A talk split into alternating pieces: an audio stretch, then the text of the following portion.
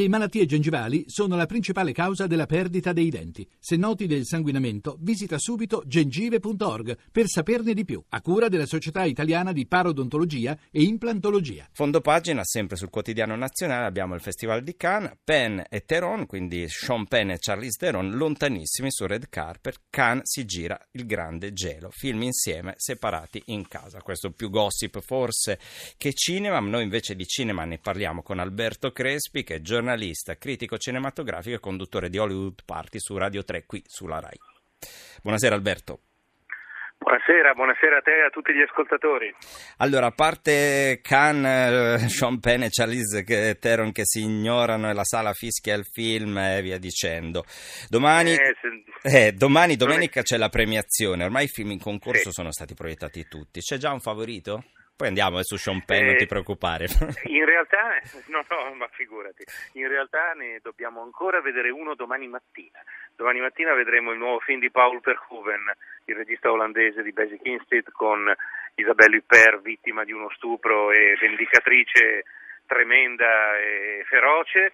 Eh, i favoriti fino a ieri sembravano alcuni film europei su cui c'è stato un tam tam festivaliero molto buono, il film tedesco Tony Erdmann, eh, i due film rumeni, non ridete, sono passati in concorso due film rumeni entrambi piuttosto belli, uno quello di Cristian Mungio che ha già vinto la Palma d'Oro nove anni fa, veramente molto bello, eh, però stasera io ho visto proprio, ho finito di vedere un'ora fa il, il nuovo film del regista iraniano di Una separazione, forse qualche spettatore lo ricorderà, il film che qualche anno fa è uscito anche in Italia, ha vinto l'Oscar per il miglior film straniero, ehm, lui si chiama Asghar Faradi, Um, il nuovo film si intitola Il cliente ed è come sempre, perché è un regista che per il momento non sbaglia un colpo, è come sempre un film notevolissimo, scritto magnificamente, recitato da attori straordinari e potrebbe potrebbe cambiare le carte in tavola, insomma.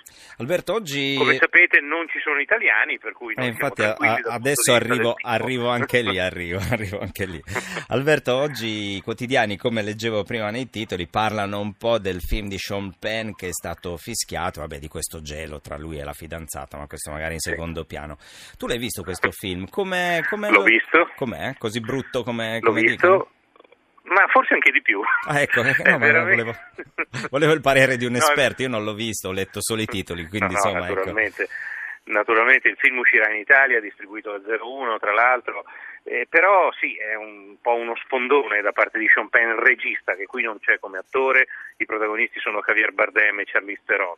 Sì, è vero, lui e Charlize Theron stavano insieme quando hanno girato il film e il film infatti contiene un inquadrature a lei dedicate veramente meravigliose, smaglianti, poi però eh, il rapporto si è un po' deteriorato e oggi effettivamente in conferenza stampa Sean Penn sembrava estremamente nervoso, un po' perché evidentemente aveva saputo che le proiezioni stampa erano andate malissimo, con fischi e boati, e un po' perché Charlize era seduta accanto a lui ma lo ignorava in modo veramente veramente feroce. Ecco. Non esiste, era trasparente, una sedia vuota di fianco a lei. Eh.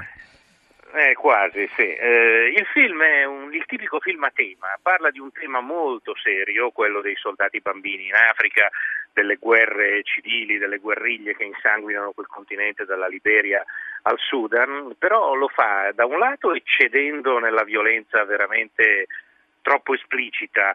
Eh, Javier Bardem è un medico di Médecins du Monde eh, che lavora sul campo, che quindi fa operazioni, salva la gente, però insomma vedere un taglio cesareo in primo piano, vedere arti amputati, cadaveri mutilati continuamente, eh, ondate di sangue che schizzano sulla platea, eh, appare veramente un po' ricattatorio, soprattutto quando dall'altra parte c'è la storia d'amore tra questo medico e il personaggio di Charlize Theron che invece è una funzionaria dell'ONU, eh, che invece viene raccontata con toni idilliaci, retorici, solenni, con questi meravigliosi tramonti africani, cioè sembra tutto veramente molto retorico e molto artefatto. Mi sembra, sai, uno di quei film su un tema importante in cui Hollywood si lava un po' la coscienza. Un film venuto male? Eh, veramente venuto male.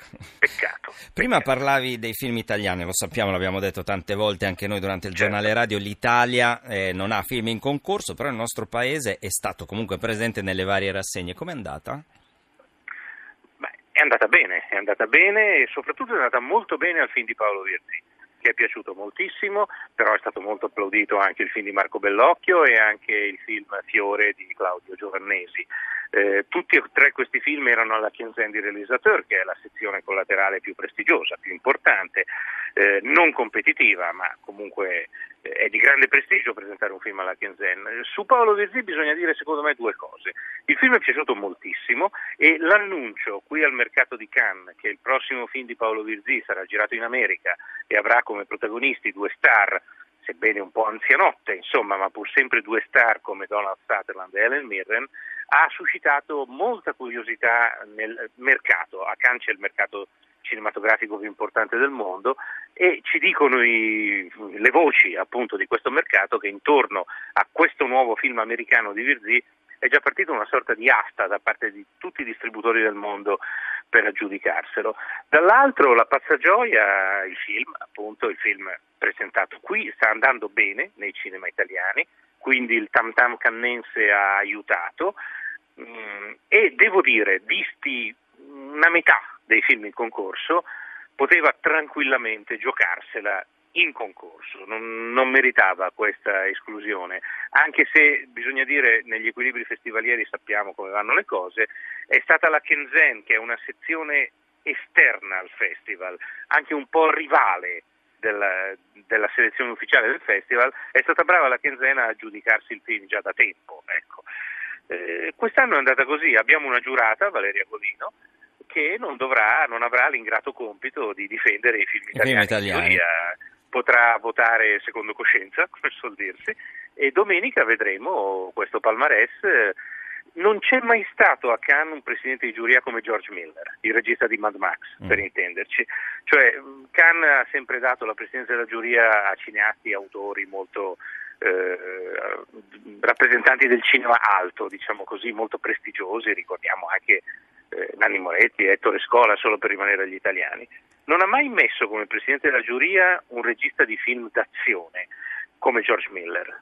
Siamo tutti molto curiosi di vedere quale sarà il verdetto finale. questa giuria presieduta da un cineasta così così insolito in questo contesto. 2016 nessun italiano in gara e diciamo presidente della giuria, un cineasta di tipo pseudo commerciale, usiamo questa parola. Torniamo indietro di 56 anni, era il 20 maggio 1960 e sentite chi erano i vincitori. Per il Festival di Cannes scocca l'ora della verità, quella delle decisioni definitive della giuria. Dopo sette ore di riunione, ecco il verdetto. Al regista svedese Ingmar Bergman, per il film La Sorgente, va il premio della Federazione Internazionale della Stampa Cinematografica. Il premio per la migliore attrice è stato diviso ex equo fra la francese Jean Moreau e la greca Melina Mercuri. Ma il grande trionfatore del Festival di Cannes è stato il cinema italiano.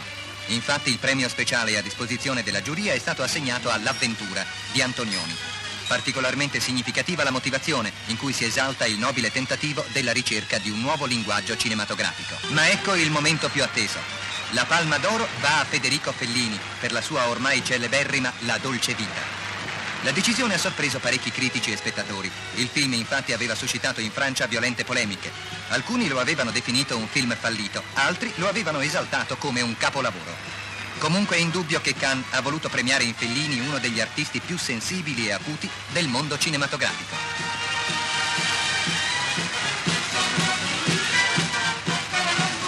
Comprensibile la gioia di Fellini, ancora più comprensibile l'esultanza di Rizzoli, che con la dolce vita da lui prodotto sta facendo affari d'oro.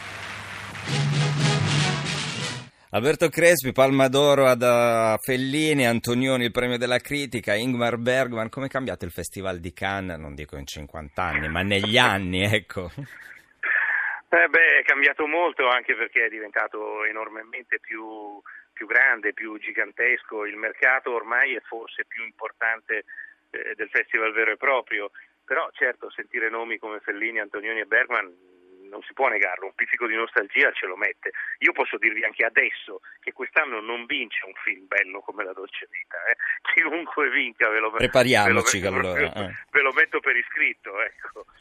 Eh, tra l'altro sì, la dolce vita è vero, aveva suscitato polemiche in tutto il mondo, anche in Italia quando era uscito all'inizio del 1960 con le sciure milanesi che alla prima nazionale al Capitol di Milano sputarono su Fellini e Mastroianni molte polemiche sulla di dolce consegnare vita il paese ai bolscevichi cosa che a Fellini non passava nemmeno minimamente per la testa. come dire poi quando, quando gli anni fanno luce sulle cose Sì, sì, Eh. è cambiata molto l'Italia, è cambiato Cannes. Sì, sì, no, no. eh, Ti faccio un'ultima- Parliamo veramente di un secolo fa. Un'ultimissima domanda, abbiamo un minuto. Eh, a tuo avviso, quali film consiglieresti a chi ci ascolta di tutti quelli che, che hai visto e che saranno e che sono già insomma nelle sale?